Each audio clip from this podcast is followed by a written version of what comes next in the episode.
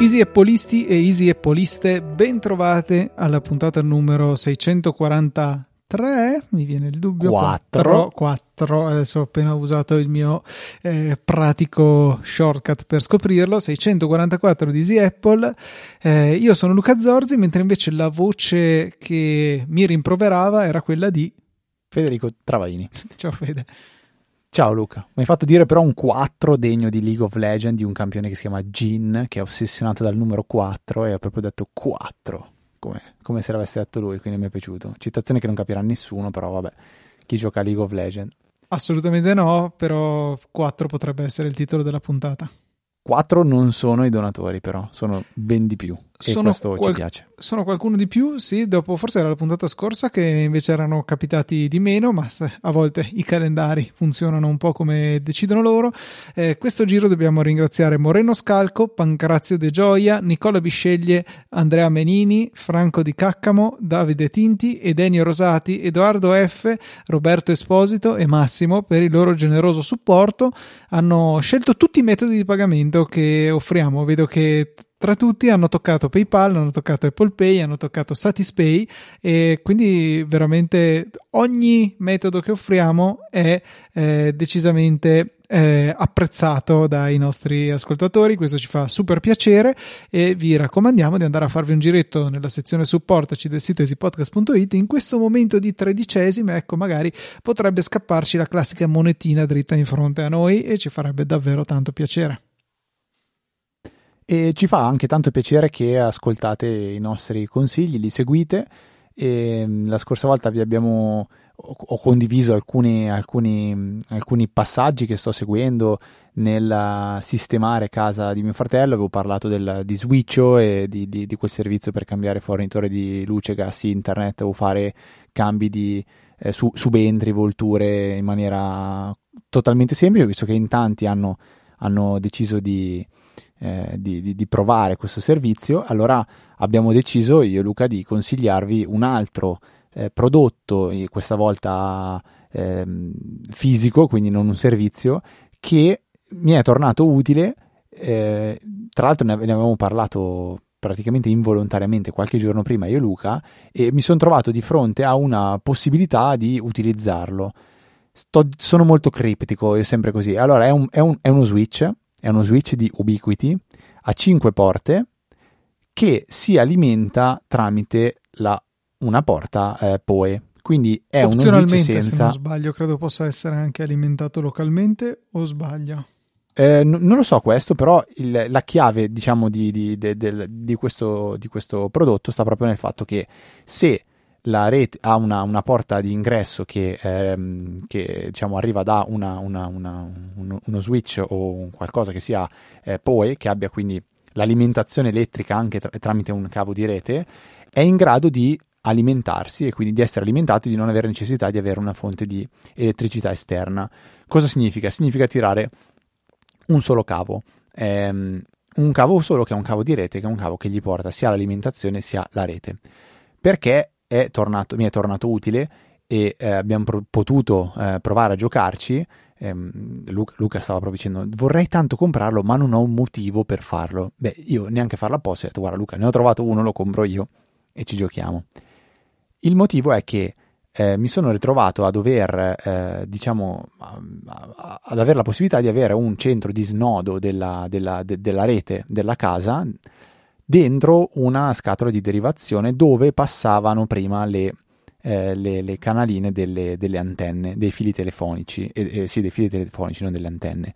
Quindi non c'era l'alimentazione in questa scatola d'alimentazione, però arrivavano praticamente i cavi telefonici di tutta la casa, quindi dal piano sotto alla, alla- alla- al- alla sala, alla cucina, al- allo studio, cioè tutti i cavi passavano da lì.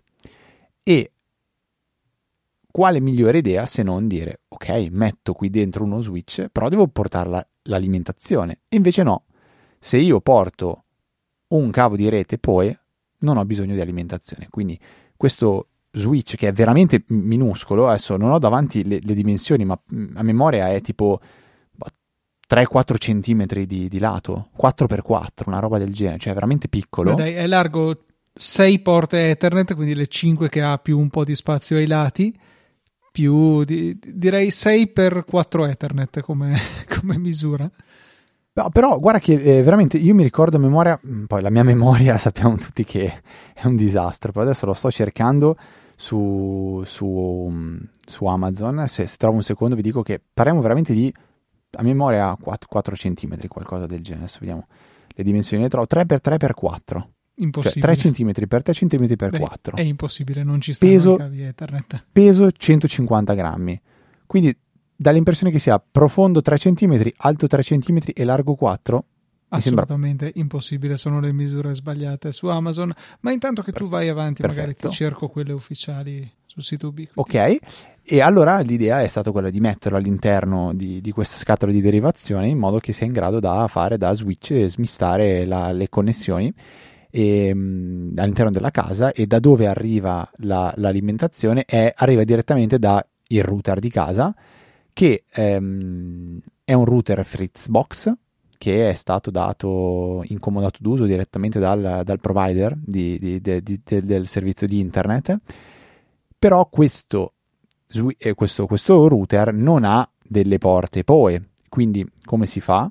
si fa utilizzando quello che in gergo si chiama poi injector, ovvero è uno scatolottino che deve essere alimentato con la corrente, ha due porte di rete, due, due, por- due prese di porte di rete e quindi questo si deve mettere praticamente tra la, la porta del, del Fritzbox e quella dello switch Ubiquiti.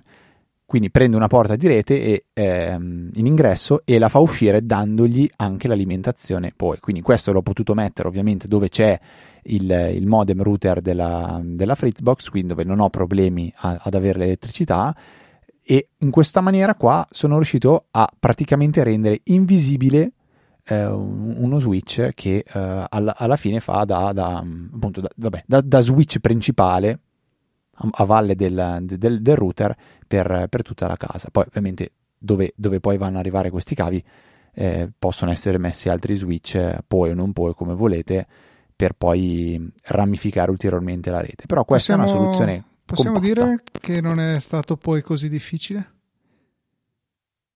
Orca miseria, eh, pensavo che avessi trovato le dimensioni invece di aver pensato per tutto questo tempo questa battuta. Eh, sì, le ho trovate e nel frattempo ho anche pensato bene di, di cambiare pagina sulla tab, comunque le ho già ritrovate. 107 mm x 70 x 21, quindi completamente cannate. Ok.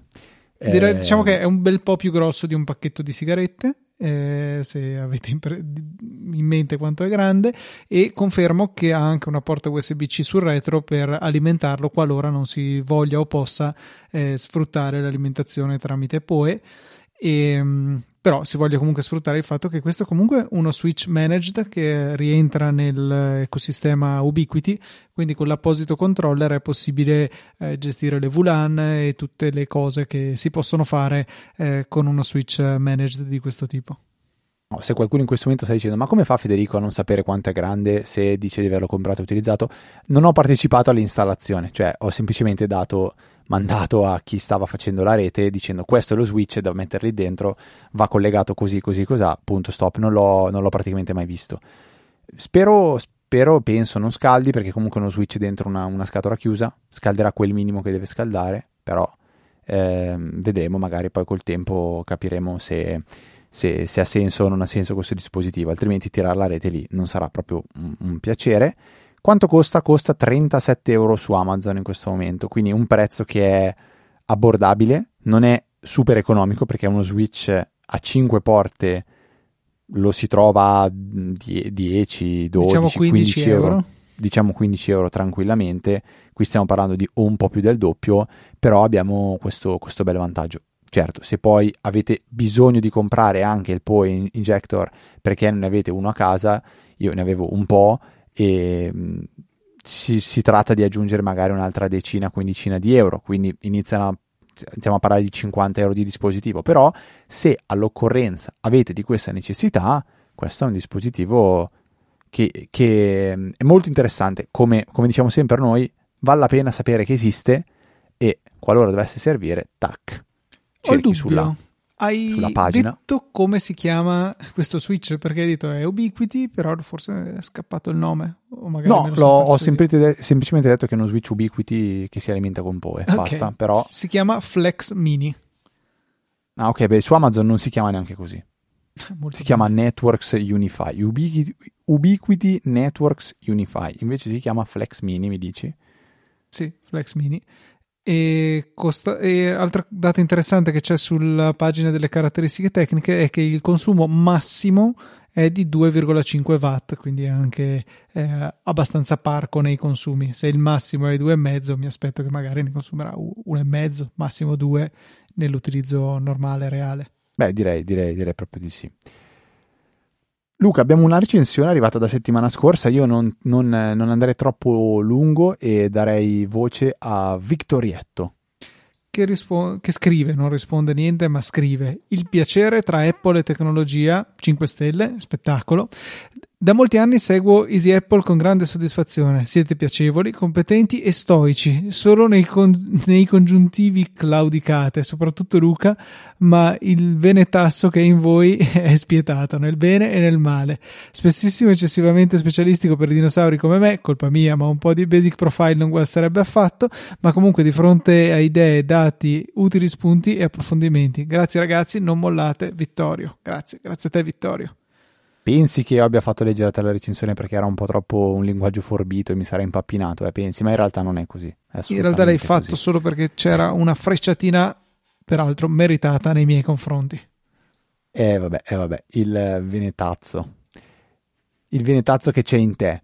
Eh, ti stavo raccontando giusto prima eh, di, di, di, iniziare a registrare che in settimana ho provato a utilizzare un'alternativa ad Easy Park perché comunque io quando posso utilizzo servizi di questo tipo mm, per la, per la comodità innegabile che hanno rispetto a dover andare alla macchinetta, mettere dentro i soldi, digitare, poi metti la targa, poi metti qua, poi metti là, cioè una rottura di balle immensa, invece con l'applicazione fai partire la sosta, quando è finito la, la, la, la fermi. Easy Park diciamo che l'abbiamo lodato, ma l'abbiamo anche coperto abbastanza di critiche. Quindi quali possono essere delle alternative? Me ne, me ne era stata suggerita una da a memoria l'amico Francesco di Pillole di Bit e mi aveva detto guarda che c'è Satispay, eh, eh, sì, Satispay. Satispay c'è sempre, mi raccomando, ricordate che potete fare delle donazioni con Satispay anche a Easy Apple, ho colto la palla al balzo. Telepass Pay è l'applicazione che ho provato a utilizzare. Allora, mi è piaciuta un pochettino meno come interfaccia iniziale perché Easy Park è chiaro che ti vuol far parcheggiare, mentre Telepass Pay devi andare un attimo a scovare nel menu dov'è la funzione per il parcheggio. Dopodiché fai partire il parcheggio e tutto liscio come l'olio. Una grossissima, grossissima, grossissima differenza. Easy Park, quando inizio a utilizzarlo, sfrutta una funzione di iOS che mi sono già dimenticato come si chiama, mi sembra Live Activity, Live Activities. Live Activities che va a mm, mettere in primo piano sulla lock screen una sorta di widget che ti mostra i dati eh, del parcheggio che è in corso, quindi quando scade e da lì puoi richiamarlo e soprattutto ti puoi anche ehm, ricordare di doverlo disattivare. Con l'applicazione Telepass Pay, una volta fatto partire il parcheggio, boh, non succede più niente, cioè l'applicazione va a dormire, tu inizi a pagare il tuo parcheggio e poi devi ricordarti di disattivarlo. Mi ha dato un po' fastidio come cosa perché, cavolo, cioè, mi aspetto che qualcuno che lavori l'applicazione abbia guardato cosa fa la concorrenza oggi. Cioè, la prima cosa che secondo me è importante fare quando a un certo punto si sviluppa un prodotto è anche andare a fare un po' di intelligence e capire cosa fa la concorrenza. La concorrenza ha questa funzione che a mio parere è importantissima per il tipo di servizio che sta offrendo. Il fatto di non averlo, secondo me, è un grosso punto a sfavore. Dall'altro canto, eh, l'applicazione poi non richiede di configurare un pagamento, non, non, non, non, richiede di dover andare a screenshottare la, il pagamento per poi registrarlo nella contabilità, cioè va tutto come se fosse una qualsiasi normalissima transazione del Telepass e quindi questo è assolutamente un grande vantaggio. Mi spiace proprio l'esecuzione dell'applicazione perché, ripeto, secondo me, visto cosa, cosa fa oggi Easy Park, bisogna adeguarsi. Tu Luca mi, mi dicevi invece di un'altra alternativa ancora. Sì, in realtà non tanto legata al mondo del pagamento della sosta, quanto eh, hai nominato Telepass Pay mi ha fatto venire in mente Telepass come servizio di pedaggio autostradale e volevo risegnalare, penso perché credo di averne già parlato, Unipol Move che è, da quando è stato liberalizzato diciamo il mercato del telepedaggio eh, è l'altro concorrente a Telepass che è responsabile del calo di prezzi anche di questi ultimi che offre eh, se vi abbonate il primo anno totalmente gratuito, nessun canone mensile, anche con due dispositivi, quindi se magari avete due auto in famiglia potete eh, raccoglierle tutte eh, con eh, Unipol Move. E anche quando poi scadrà l'anno di eh, canone gratuito per un dispositivo costa un euro al mese, per due dispositivi 1,50 euro, quindi 0,75 l'uno, eh, un prezzo decisamente inferiore rispetto a quello richiesto dal Telepass che adesso non ricordo le ultime tariffe, ma storicamente era superiore all'euro eh, per il singolo dispositivo, con quella buffa tiritera del pagamento trimestrale, ma se per caso superavi 500.000 lire di spesa all'interno del trimestre, non scherzo, è la, la precisa conversione in euro delle 500.000 lire, il canone eh, di fatto triplicava perché si passava alla fatturazione mensile e lo stesso canone che normalmente ci portava a casa tre mesi di servizio diventava per il singolo mese. Quindi un funzionamento del tutto meschino e insensato e in questo tipo di mercato è stata un po' una boccata d'aria l'arrivo di Unipol Move che ha le stesse funzioni alla fine della fiera, e però ha un, un, costo decisamente inferiore. Ho visto che oltre all'area C di Milano, che già da molto tempo era supportata da Unipol Move, adesso stanno eh, estendendo le convenzioni con sempre più parcheggi di quelli che hanno appunto i varchi del Telepass che ci consentono di pagare la sosta eh, senza bisogno di utilizzare bigliettini, app o tante altre cose, ma semplicemente con il classico bip come se passassimo al casello dell'autostrada. È un servizio sì. che uso con soddisfazione da direi ormai un paio d'anni e mi sento assolutamente di consigliarlo. Non, ci guadagno assolutamente niente, ci, magari ci guadagnate voi qualche euro risparmiato rispetto all'analogo servizio del più noto e famoso Telepass. Che quella lì, la funzione di parcheggi col Telepass, anche qua, carina, non sai, non sai, assolutamente quando stai spendendo. È però... una sorpresa, anche perché di solito è una funzione che hanno i parcheggi costosetti tipo cioè le strutture Ma, grandi oppure tipo gli ospedali. A me è capitato ospedali, Milano, ospedali, esatto. Se non sbaglio, Oreo al serio ce l'ha questa funzione.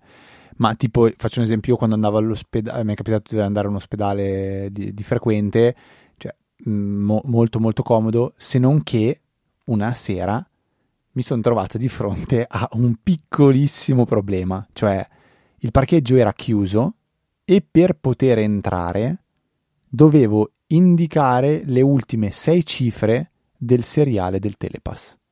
E chi cacchio le sa? cioè, mai capitato a te? Secondo no, me ci sono vedere? scritte sopra comunque. Ci so- eh, ho capito, sono scritte sopra, ma se io non le ho segnate, sono fuori dal parcheggio la macchina è dentro, non è che mi stai chiedendo la targa, la targa anche se non me la ricordo a memoria, la recupero. Cioè, mi hai chiesto... avere la fattura sempre a portata di mano, eh, salvata su iCloud, così scrivi fattutel e te la trova. Sì. No, vabbè, è stato abbastanza complicato, però ho recuperato questo numerino e no, in realtà dico la verità, l'avevo letto prima di entrare, quindi l'ho fotografato. Però ho pensato, chi non lo fa, cioè, chi non lo fa, che, che, che, che bella sorpresina si trova.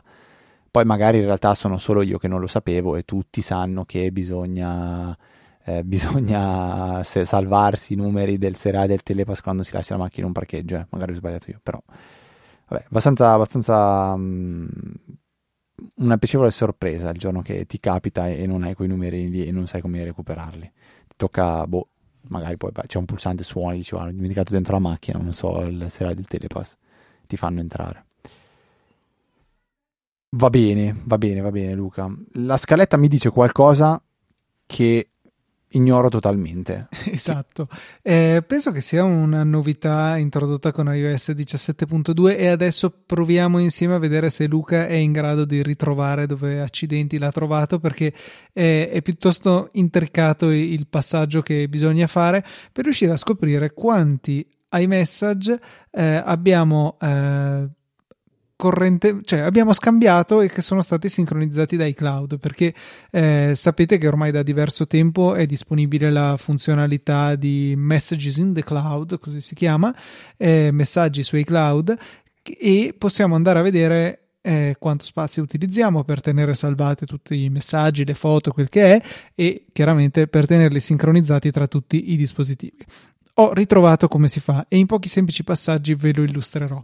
Andate nelle impostazioni dell'iPhone, cliccate sul vostro bel faccione in cima alla, alle impostazioni, selezionate iCloud, recatevi quindi su mostra tutto perché eh, non potrebbe essere così semplice e c'è la voce messaggi se ho iCloud che in precedenza si chiamava solamente messaggi. Ci cliccate sopra e potrete scoprire una curiosità sulle vostre conversazioni con il servizio di Apple, e cioè quanti iMessage ci sono su iCloud.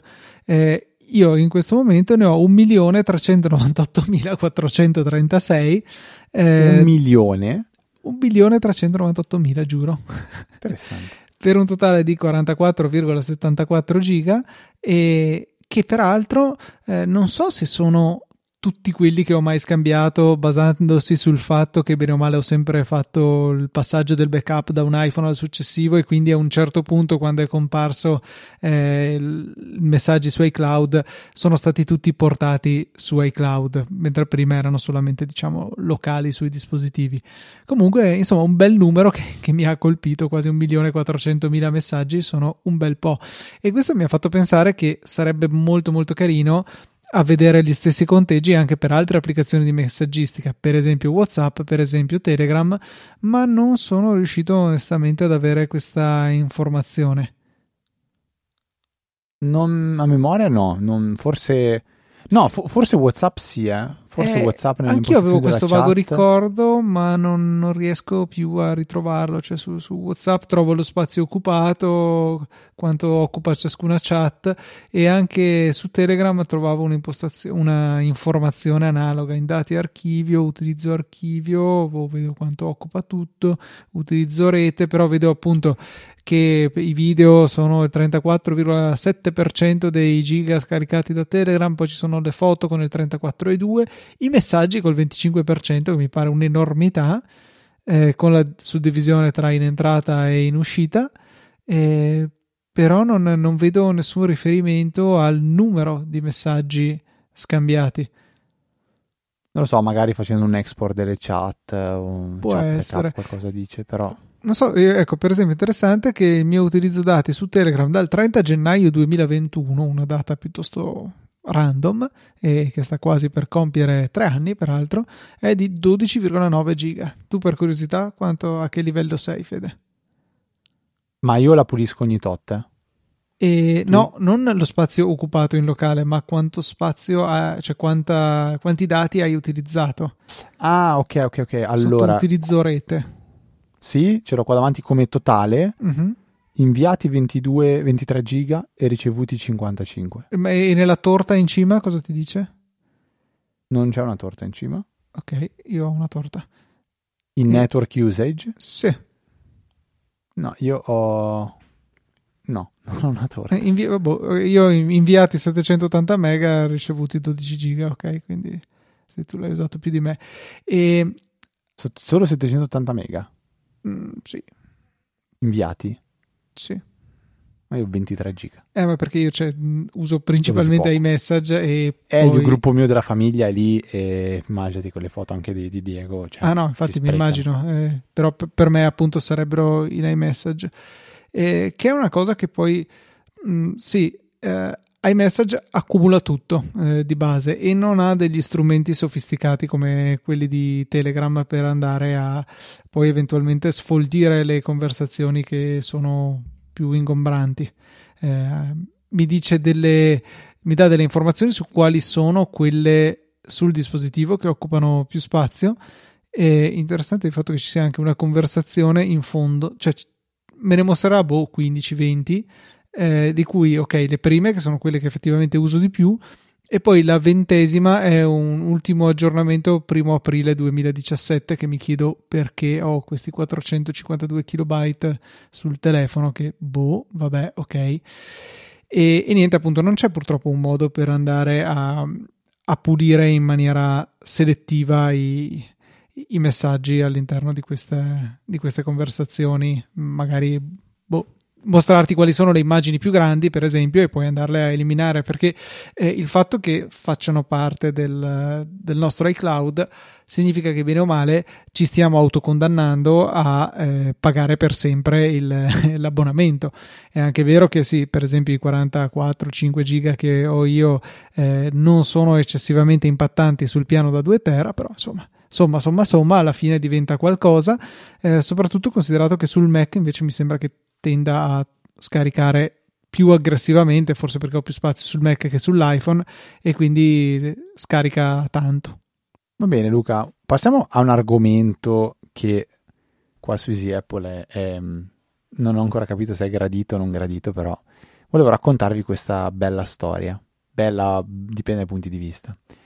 Io, come sapete, sono abbastanza eh, maniaco della, della domotica, mi, mi, piace, mi, piace, parecchio, mi piace smanettare e una delle, delle parti che è totalmente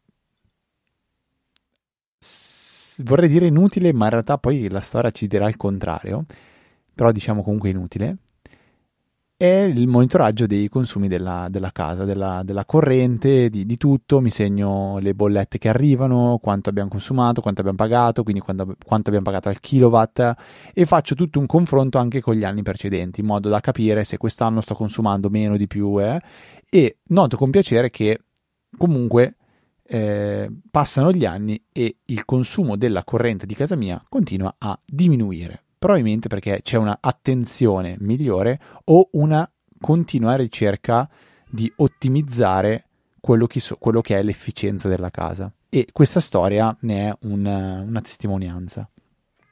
Tra i vari consumi della casa è impossibile riuscire a distinguere tutti. Quindi io dentro Home Assistant ho una, una, una sorta di formula che va a calcolare o a creare una, un'entità che non altro è che i consumi sconosciuti eh, ad Home Assistant, quindi è il consumo totale della casa che conosco bene grazie agli scelli M, quindi lo scelli M sa esattamente quanto sta consumando tutta la casa, ma poi sapere a cosa sono dovuti tutti questi consumi è quasi impossibile. So quello che sta consumando una lavatrice perché c'è una presa smart, quello che sta consumando la lavastoviglie, so quello che sta consumando il condizionatore, so quello che stanno consumando determinati dispositivi, ma non tutti. Quindi questi che mi mancano all'appello io li raggruppo tutti insieme e li chiamo dispositivi sconosciuti. Questo consumo di dispositivi sconosciuti era sempre, a mio parere, troppo elevato. C'era qualcosa che non mi quadrava. Dentro so che c'erano delle cose che non avevo ancora monitorato e che consumano tanto, tipo il forno. Il forno oggi è qualcosa che io non ho ancora monitorato in maniera diretta. So che il forno consuma tanto. Tolto il forno, però, onestamente, rimaneva poco.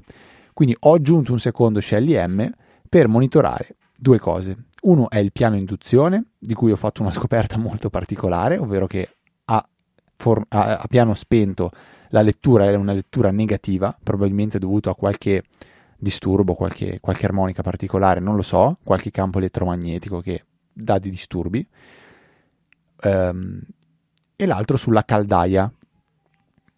E questa è quella che mi ha fatto fare una scoperta che non, non, non mi ha convinto fin da subito, ovvero che la caldaia, quando era spenta, spenta vuol dire no, no, non giù l'interruttore, ma non stava eh, producendo acqua calda, consumava 50 watt, che a mio parere sono tantissimi per un qualcosa che va 24 ore all'anno, eh, 24 ore al giorno tutti i giorni dell'anno.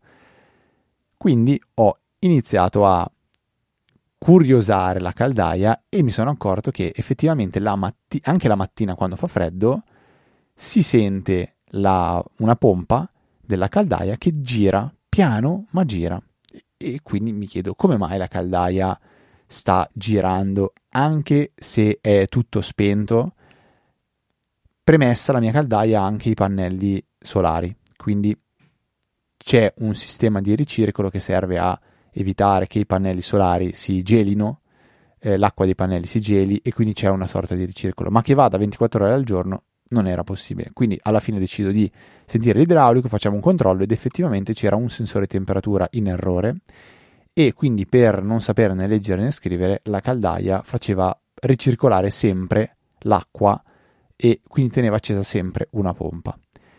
Mi chiama l'idraulico e mi dice guarda problema risolto. Mi connetto su Home Assistant, guardo l'assorbimento della potenza della caldaia e noto che alle ore 10 e qualcosa di quella mattina lì passa dai 50 watt fissi a 5.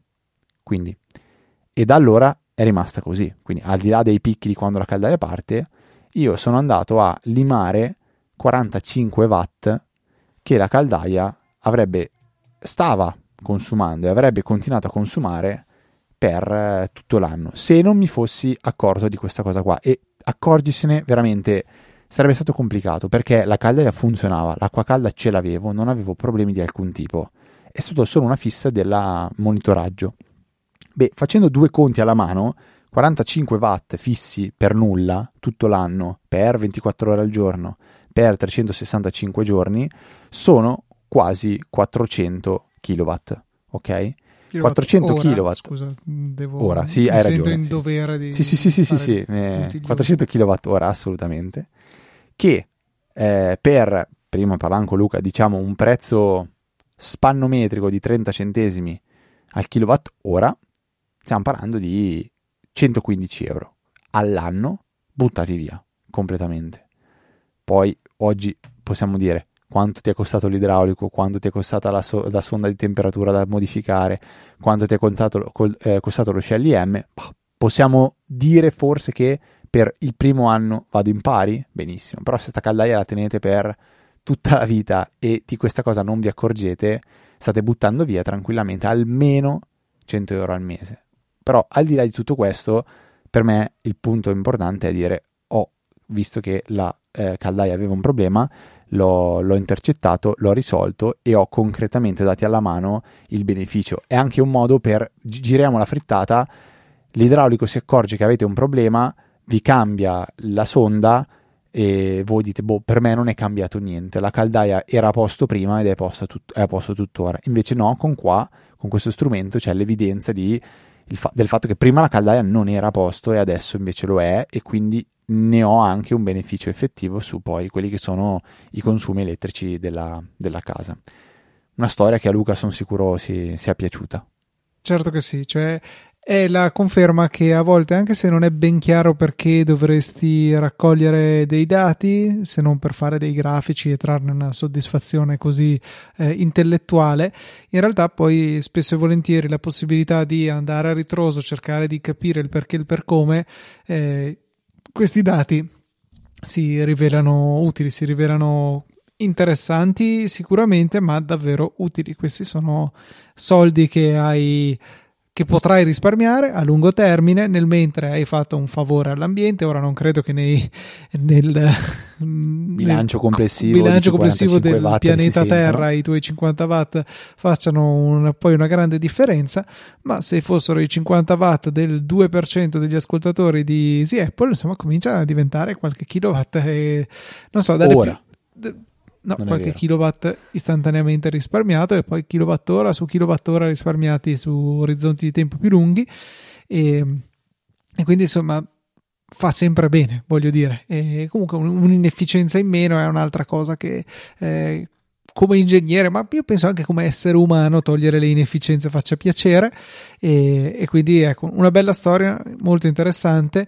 E Home Assistant ti ha consentito di rendere accessibili questi dati perché se tu avessi solamente magari avuto eh, una presa smart che misurava o o, ti interessavi sul perché in quel momento lì c'erano proprio 50 watt di consumo più del dovuto o magari d- nell'app andavi a spulciare però eh, raramente ho visto delle interfacce per consultare i dati eh, comode e complete come quelle di Home Assistant e quindi veramente un, un, hobby, il tuo, una fissazione, forse potrebbe dire qualcuno con Home Assistant, che però si è rivelato davvero, davvero utile.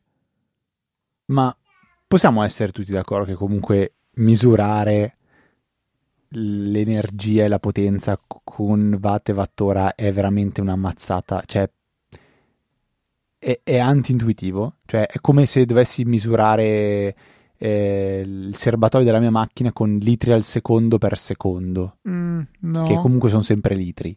Ti ricordo cioè, che è fastidioso secondo il watt me. sono è... i joule su secondo, quindi no, ma è anti-intuitivo, cioè dire eh, la batteria della mia macchina è 100 eh, kWh è anti-intuitivo perché nel momento in cui metto dentro la parola ora per me è un flusso perché penso a metri cubi all'ora, litri al secondo, wattora nella mia testa distinto penso a un flusso. Sarà che forse non eri appassionato di elettrotecnica come abbiamo avuto modo di, di esplorare di recente, però... No, però dai, adesso sincer- sinceramente per te non è un po' anti-intuitivo. Poi anch'io sono il primo che, figurati, con la macchina elettrica tutte le volte, devi... io dico sempre i wattora sono i litri e i watt sono i litri all'ora, cioè quanti litri all'ora consuma la macchina e quanti litri ha a disposizione la Tesla. La macchina consuma mediamente 200, eh, 200 watt al chilometro, Wattora eccetera, eccetera. Wattora al chilometro, eh, sì, vedi, vedi, vedi, vedi, vedi. Capisco, Vabbè. no, sì, ci sta. È una di quelle cose che secondo me, una volta che hai interiorizzato, poi non ci pensi più, però effettivamente può risultare controintuitivo, almeno, almeno all'inizio. Però vabbè, dai, ce ne sono di cose controintuitive, quindi ce ne facciamo una ragione. Non, eh, non, non lo trovo poi così grave. E L'unica proposito... cosa buona è che tutto il mondo usa i VAT. sì, esatto. Strano che gli americani non abbiano trovato il modo di complicare le cose anche in quello. È l'unica cosa buona, secondo me. Cioè, tutti usano i VAT. Pazzesco. Eh, potrebbero cominciare a giocare con i joule su secondo, giusto per. E... No, inventerebbero gli ettari watt eh, quadri su pollice. I joule su quarti d'ora faranno. All'oncia. All'oncia. All'oncia, sì. A proposito di dati e di manie per boh, sapere cose, mi ero domandato qualche tempo fa se fosse possibile avere un, una storia, cioè se io mi chiedessi ma quel giorno lì, nel passato recente o non recentissimo, cosa ho ascoltato su Spotify, che canzoni ho ascoltato, cioè c'è una super eh, cronologia che va indietro all'alba dei tempi? La risposta è ni. Nel senso che dall'applicazione in modo diretto non è possibile andare a risalire così indietro nel passato ma naturalmente Spotify lo sa e grazie a una cosa che si chiama GDPR, per la serie è la legge che lo dice, potete andare nelle, nella sezione privacy del vostro account Spotify, dovete accedere da web per arrivarci e è pot- possibile richiedere l'esportazione di tutti i dati relativi alla propria cronologia di riproduzione.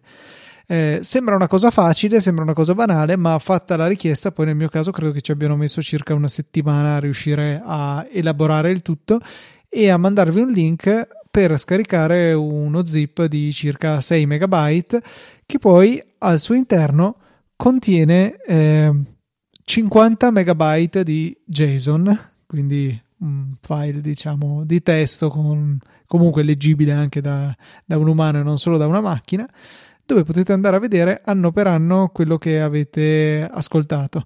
Eh, I miei file sono divisi per quinquennio, no neanche, non per quinquennio, per gruppi di anni. Il primo va dal 2011 al 16, poi 16-17, poi 17-19, 19-20, 20-23. Quindi in una maniera così molto spannometrica direi che nel 2016-17 ho ascoltato un sacco di musica, come pure nel 19-20 e un po' meno negli altri gruppi di anni. Però ecco, è molto interessante e potete risalire a delle informazioni di grande interesse. Per esempio, qual è la prima canzone che ho ascoltato su Spotify? Sto andando ora a a rispondermi e la canzone è Glad You Came di The Wanted, non sapevo, e è interessante notare come eh, appaia la connessione come proveniente dalla Gran Bretagna perché avevo dovuto usare una VPN per riuscire a, a registrarmi a Spotify all'epoca. Ho effettuato questa riproduzione il 17 novembre 2011 alle ore 11.14 fuso orario eh, GMT con OS X 10.7.2 molto interessante. Cose dell'altro, di un'altra era geologica praticamente. Sì, veramente. E quindi posso andare, poi immediatamente la traccia successiva, eh, al, sì, il minuto dopo, invece è stata riprodotta dall'Italia da un IP che a occhio e croce era Eolo, però poco importa insomma questo. Però pazzesco il fatto di avere una cronologia completa, completissima di tutto quello che abbiamo ascoltato e quasi tutti i siti con la scusa della GDPR, tutti i servizi online ci danno la possibilità di scaricare una cronologia eh, molto estesa di tutto quello che sanno di noi. Eh, lo fa Apple stessa dove per esempio potete vedere tutte le correzioni che avete inviato ad Apple Maps. Magari per la maggior parte di voi sarà un bellissimo insieme vuoto, ma per me ce n'è più di qualcuna.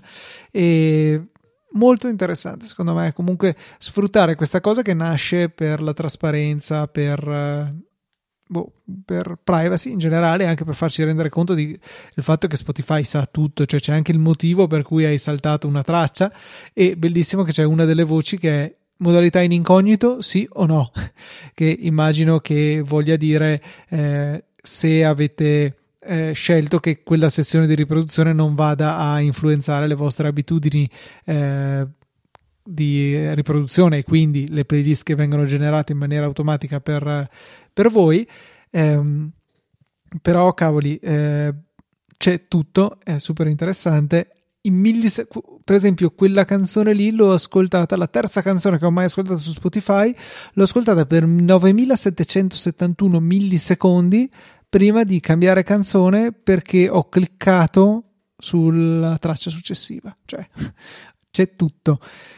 E quindi ecco ancora una volta interessante pensare a quanto questi servizi sanno di noi. Cioè non oso immaginare facendo la richiesta per esempio su Instagram che sicuramente traccia su quali immagini scorriamo, quanto ci soffermiamo, quanto veloce andiamo oltre per riuscire comunque a profilarci e a inviarci sia pubblicità eh, personalizzata, ma anche per eh, farci vedere ehm, contenuti, magari può suggerirci dei contenuti che potrebbero essere di nostro interesse. È pazzesco, per esempio, come eh, avevo eh, avevo citato l'altra settimana che quando sono stato in viaggio di lavoro in Olanda avevamo eh, noleggiato una Polestar 2, una macchina elettrica, avevo cercato un po' di informazioni a riguardo e ora non ho altro che pubblicità di tutte le macchine elettriche in commercio eh, su Instagram. Quindi sì, una profilazione molto approfondita, molto per certi versi inquietante. Eh, però ecco, renderci conto di esattamente quali sono i dati che vengono raccolti può far aprire gli occhi. Io avrei un ultimo regalo da fare ai nostri ascoltatori, che non è in realtà proprio un regalo mio, ma è una, un set di wallpaper fatti eh, dal fantastico Basic Apple Guy, che sono dei wallpaper fatti come dei maglioni di Natale, ma con sopra il Macintosh. Sono bellissimi, cioè guardate l'immagine, guardate la, la, la definizione del, della cucitura del, del cioè è veramente qualcosa di spettacolare, veramente bravissimo. Io non ho ancora avuto il coraggio di, di installarlo, però dopo avervene parlato adesso posso procedere. C'è la versione col cagnolino e c'è la versione pe- con eh, il maglione del, de, de, con sugli iPod e, e, il Macintosh. Veramente qualcosa di spettacolare. Quindi nelle note della puntata mi raccomando il link a questi wallpaper e mi ero dimenticato di dire vi metto anche il link che vi mostra il grafico con i consumi della caldaia, così vedete anche realmente cosa si vede. Va bene, dopo questo ultimo breve consiglio vi ricordiamo che eh, per poter supportare il nostro lavoro il metodo più concreto è quello di fare una donazione. Vi ricordiamo sono 14 anni che facciamo questo lavoro. Questa è la puntata 644, in realtà 645, ma chissà quale è consecutiva. Per la prossima volta mi, mi vado a informare quante puntate consecutive abbiamo fatto senza mai saltare una settimana. Probabilmente sono almeno tre anni di fila senza saltare una settimana. E qualcosa del genere. Questo penso che sia un record veramente assoluto, perché di podcast che non interrompono mai, neanche durante le vacanze estive, natalizie, malattie, compleanni, ferie, mai, non credo che ce ne siano di altri come, come noi.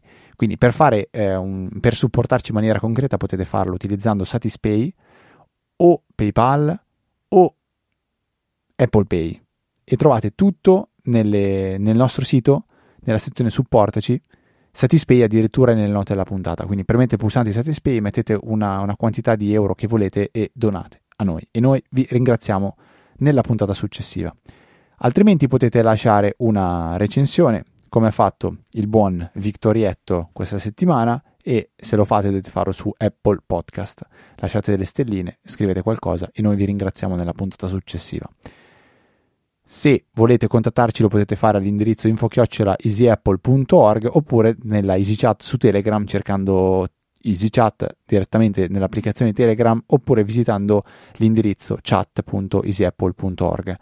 Se volete seguire me e Luca sui nostri profili social, ci trovate su Twitter principalmente X o Mastodon Luca, ci trovate come ftrava e LucaTNT cercate e ci troverete sicuramente. Ma sul Mi sito c'è scritto tutto. anche a Threads, così giusto per riservare il nuovo utente, non ho postato alcunché. Sono troppo vecchio per poter iscrivermi a un altro eh, social ormai. Per questa 644esima puntata è, è, tutto. Un saluto da Federico. Un saluto da Luca. E noi eh, vi facciamo gli auguri di Natale perché la prossima puntata sarà già passato Natale, quindi veramente un felice Natale. Eh, spero lo passate bene con la vostra famiglia, con i vostri cari o anche da soli. L'importante è che stiate bene e noi ci sentiamo comunque settimana prossima di venerdì alle ore 17 con una nuova puntata di Easy Apple, il podcast che prima non c'era.